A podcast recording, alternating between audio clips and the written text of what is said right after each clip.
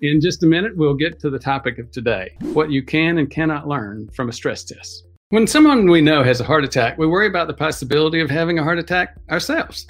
So we rush to the doctor and we ask, How about a stress test? A stress test is a procedure used to measure the heart, how the heart works while exercising.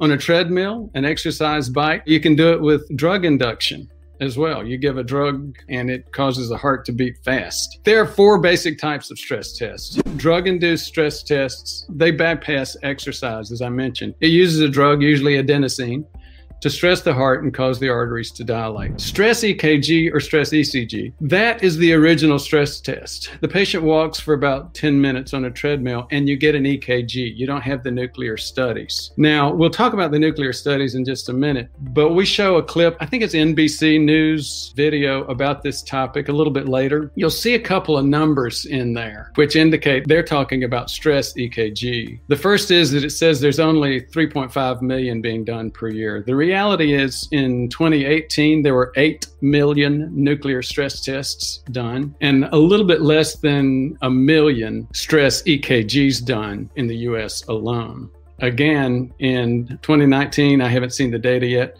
2020, that number plummeted. The other difference, if you go to that link and you watch the whole video, you'll see it listed as two to three hundred dollars. That's the other tip off. That's a stress EKG, not a stress nuclear test. We'll talk about those a little bit further, and we can talk about them in the Q and A as well.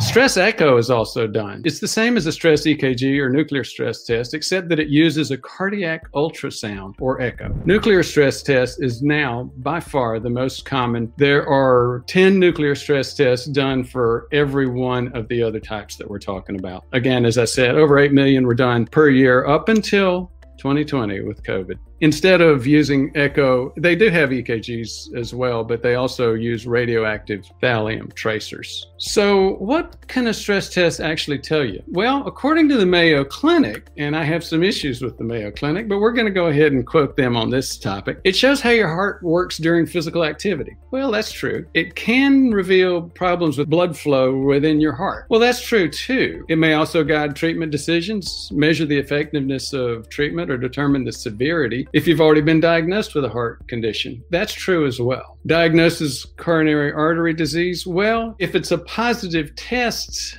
it can help. It can help indicate the need for other tests, but there are a lot of false positives. Over 25% of positive stress tests are false positives. And as we'll show later on, it depends on how you define false positive and false negative. Clearly, at least 25% of negatives are false negatives as well. Again, back to what Mayo Clinic says it diagnoses heart rhythm problems and guides treatment of heart disorders. Again, you start seeing me going a little bit like that. From Harvard Health, expert guidelines now discourage just in case stress testing. It's not 100% accurate. If stress testing were 100% accurate, everyone would have them regularly and that's not recommended, but it's quite often done. It cannot absolutely rule out coronary artery disease or diagnose it. A quote normal stress test can't rule out the chance that a plaque will later rupture and block an artery. The U.S. Preventive Services Task Force urges physicians to stop routinely offering exercise stress testing. The tide has turned against exercise stress testing for otherwise healthy men, even men with risk factors. There are better tests.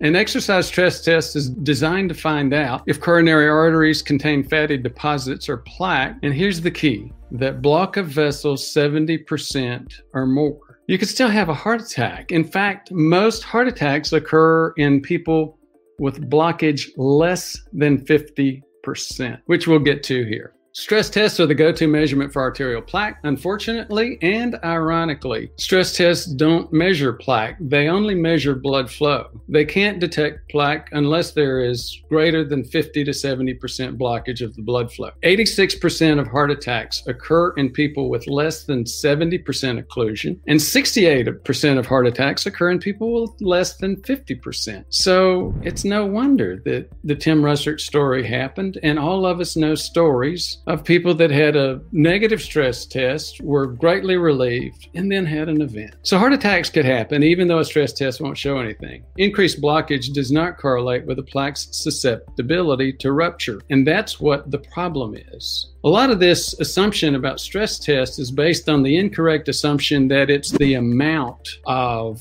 plaque that you have. And it's not the amount, it's the status of the plaque, whether it's inflamed or not. So, if you look up accuracy of stress tests, you'll see a bunch of numbers. You'll see between 60 and 80%. You'll see nuclear stress tests as eight, quote, 80 to 90% accurate, but then start digging a little bit deeper and find out what they mean by accurate. And then ask the question well, actually, you can look it up, you can Google it. You'll see the snippet coming from, I think, one of the NIH references saying 1.5 million of those 8 million stress tests are known false positive positive or false negative. So again, you got to ask yourself if you're feeling lucky. Stress tests, like humans, make mistakes or errors too, and doctors label such errors as false positive or false negative. In Tim Russert's case, his stress test result was negative, which should mean He's negative for heart disease, which they knew was not the case. And again, unfortunately, was most likely interpreted as that he wasn't going to have a heart attack. However, we knew that he had come to a heart attack six weeks later, succumbed